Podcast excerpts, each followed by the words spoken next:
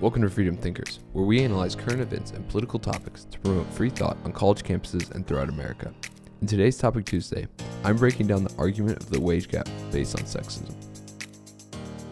I'm Parker Humphrey, and this is Topic Tuesday, a segment of the podcast where I analyze the reasoning for or against certain topics.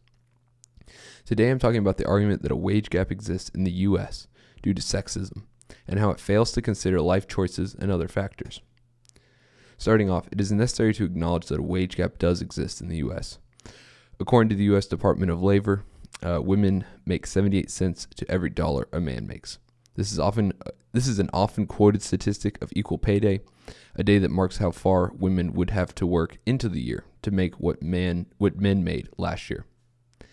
However, I find this often quoted statistic to be dishonest. Uh, this statistic is calculated by taking all women working full time and all men in working full time and comparing their earnings. It leaves out college major, hours worked, and years of experience.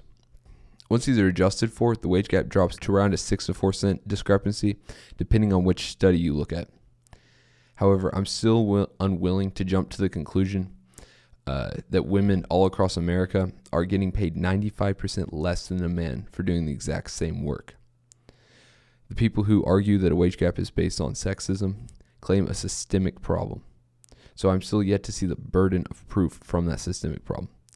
Jordan Peterson, a Canadian uh, clinical psychologist, points to the fact that men are often more disagreeable than women and therefore more likely to ask for a raise. Men also tend to work from work more hours than women, which are not included in the statistic. While these two factors may not entirely explain the gap, they will certainly shrink it. Finally, let's look at some data as far as lawsuits around pay discrimination based on gender. Let's be clear, it is already illegal to pay women less than men for the same work. Now, I understand that just because something is illegal doesn't mean it does not happen.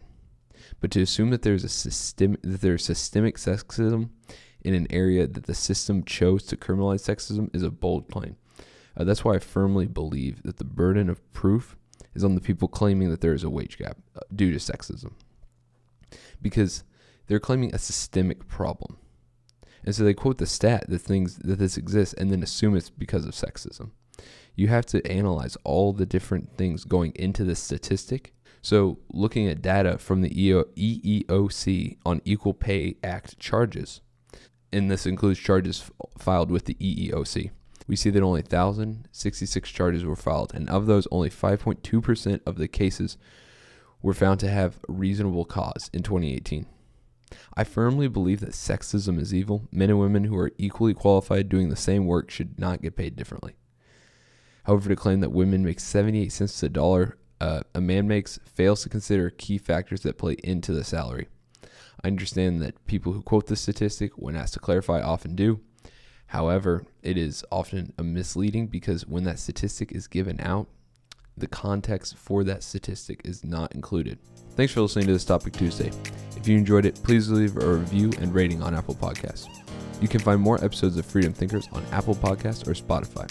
We appreciate your support, and until next time, this is Parker Humphrey on Freedom Thinkers Podcast.